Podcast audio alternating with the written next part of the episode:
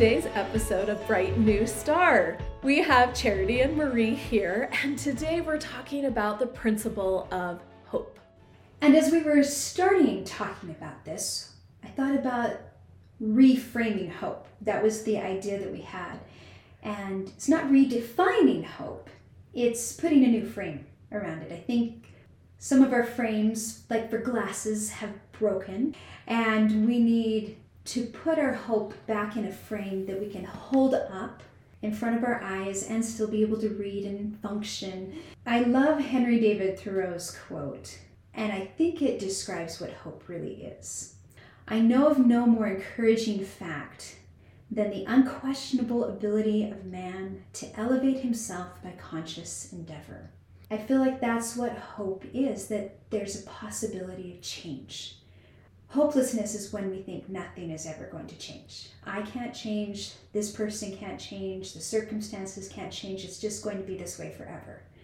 So, what is it that helps us have hope that change is possible? And I really believe that hope comes through discovering and applying principles that help us to change and to grow. And as we change and grow, miraculously our circumstances change and we see things differently. We need those glasses held up in front of our eyes, that hope in front of us that change is possible. And so we need those frames to hold that in place.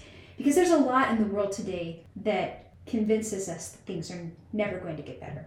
Right, especially if you read the news or you're talking to anybody. Unfortunately, the news really, really likes to give downers. Like what sells is drama. But our lives don't have to be full of drama. However, if that's what sells, then that's all you're going to find in the news. And then you go and you talk to other people who are aware of the world, who absolutely keep up with politics or the news or what's going on in the neighborhood or the world, but they still have hope because they haven't put their full belief in the drama that's selling. Instead, they're putting their belief in a God and they're putting their belief in an ability to move forward even with the yuck that really is happening. There's plenty of yuck happening. That is not to be disregarded, but they are moving forward. And I think hope is an action word. It is something that moves you forward. And I've noticed in the last five years, really since COVID, that hope is a harder one for people to hold on to. When I talk to people around the nation, one question I often ask is, Where is your hope? How is it? And they'll be so excited about these other aspects of life. And then they'll say, Well, I don't know. I, I don't know that I have a lot of hope left. And it really struck me because I thought, oh my goodness, okay, I'm going to start observing. And so then last week we had a youth book discussion or a colloquium on the book Brave Companions by David McCullough. It's a portrait in history, I believe, is how McCullough stated it. So they'll have people like Louis Agassiz, who talked and studied fish. Oh, he stood up and taught young adults beautifully. And we had a whole generation of young adults who so desperately wanted him as their professor. And then we had Humboldt and all of the studies he did in South America. And he came to Thomas Jefferson, and the two of them would walk through the garden and talk for hours on end because they had so much information and knowledge and they could share it with each other. There was Teddy Roosevelt, there was Remington, there was a photographer who came and took portraits of what America looked like at that time.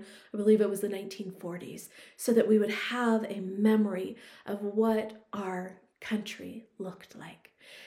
But as we talked through these amazing people and loved it, even Maria Rothschild, who studied, if you can't tell, I'm a scientist and I love anything about science, and she studied the flea, which normally wouldn't be interesting, except for that she then brought it into how it was applicable to life and why we needed to learn about the majesty of God's creations. And she never stopped learning. And a piece of hope is that you continue to learn, you never give it up.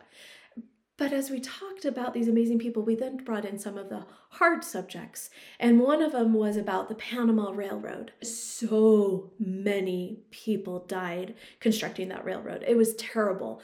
Either they died because they got sick or they just gave up. For every track laid, there were dozens of men who died. And so if you're trying to make a long railroad, was it worth the cost in human life? Even the owner said, I don't know that it was worth the cost.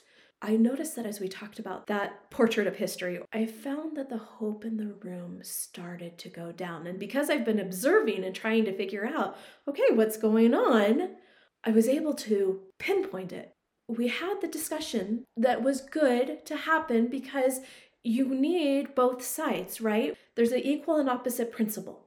And so to understand hope, a lot of times you know about despair. Whether you've gone through it or not, you understand about it. So we went through the discussion and then we filled things up with light again. We want to make sure we fill things with light so that we can have hope again because we don't want people to leave totally discouraged. When they are depressed and discouraged, they're not going to move forward into what they need to do. Even though you might have gotten your point across, at what cost?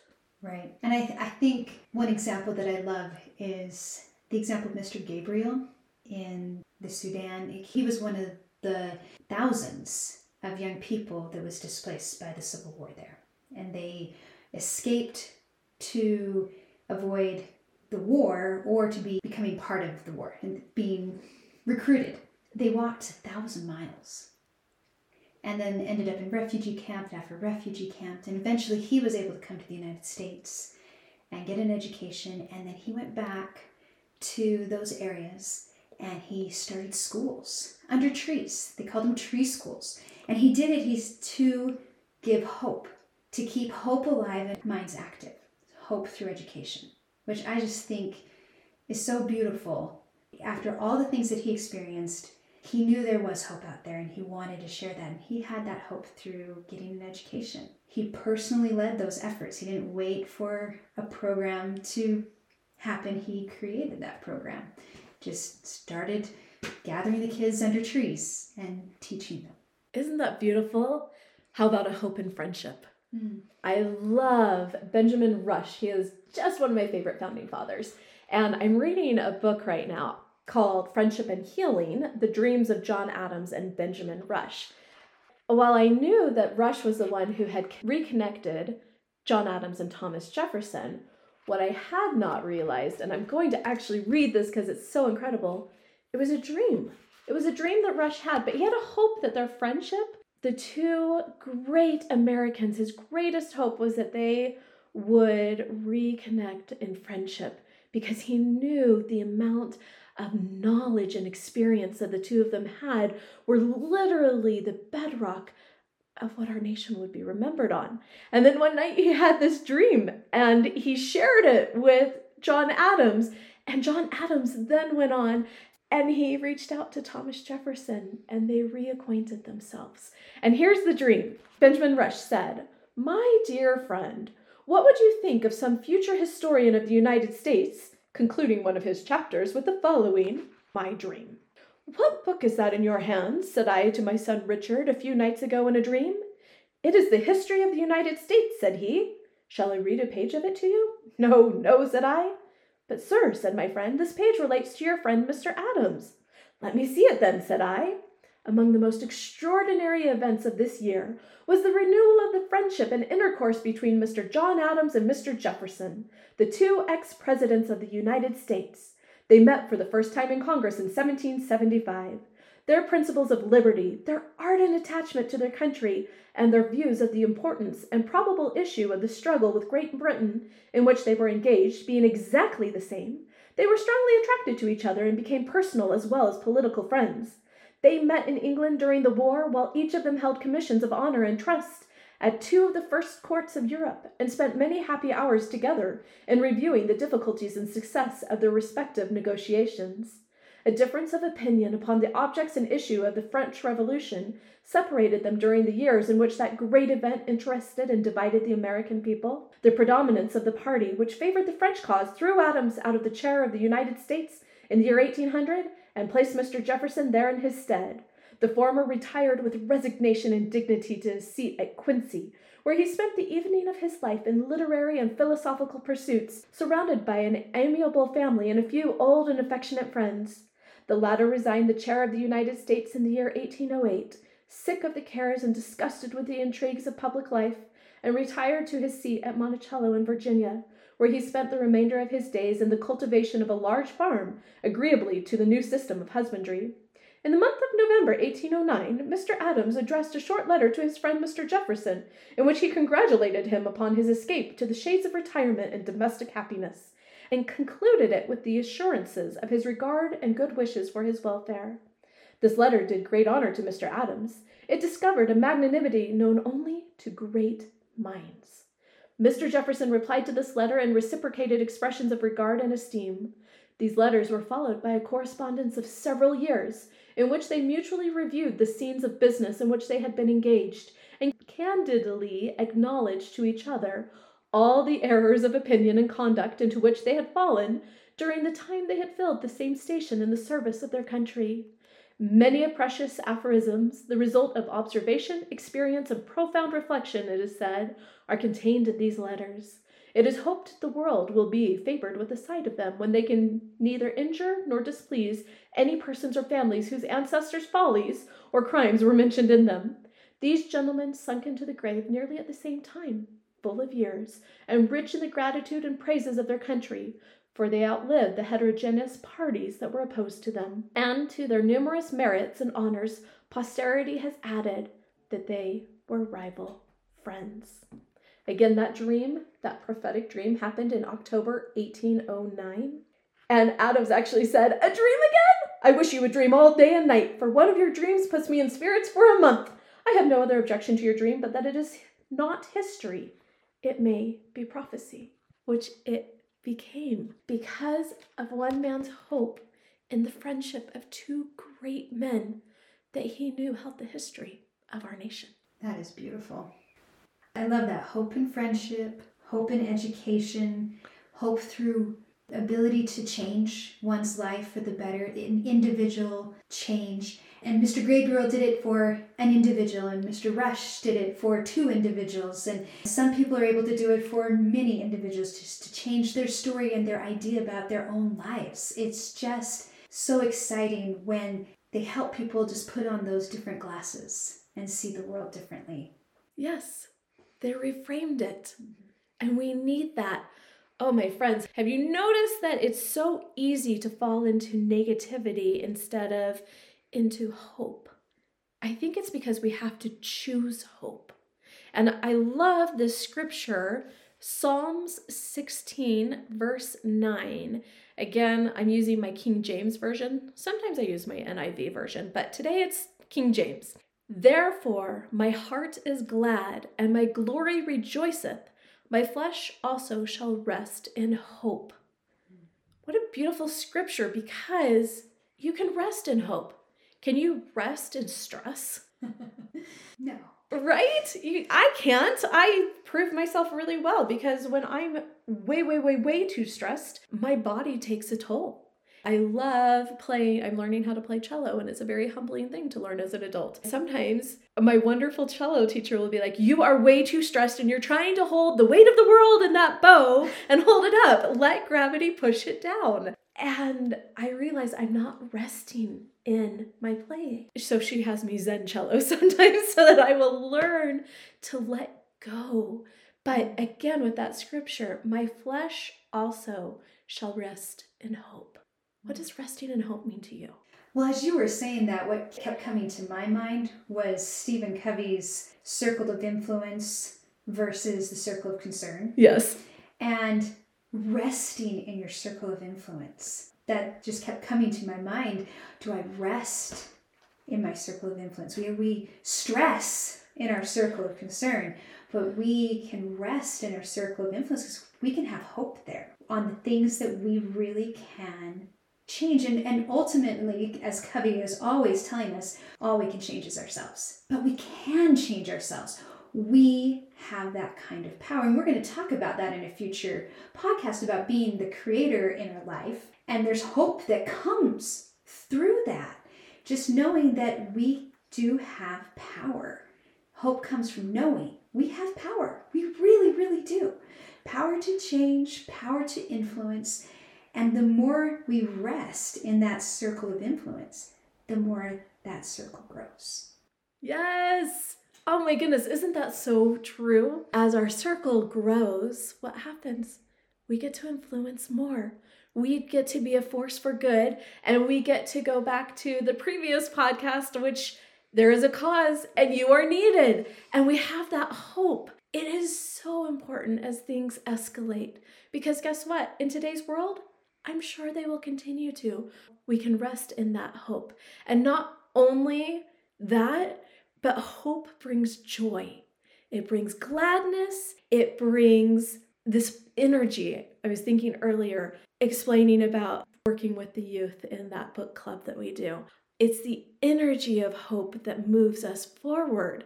And if we don't have it, then how can we truly accomplish what we're sent here for? And how can we find joy? And we're supposed to have joy. We are literally made to have joy.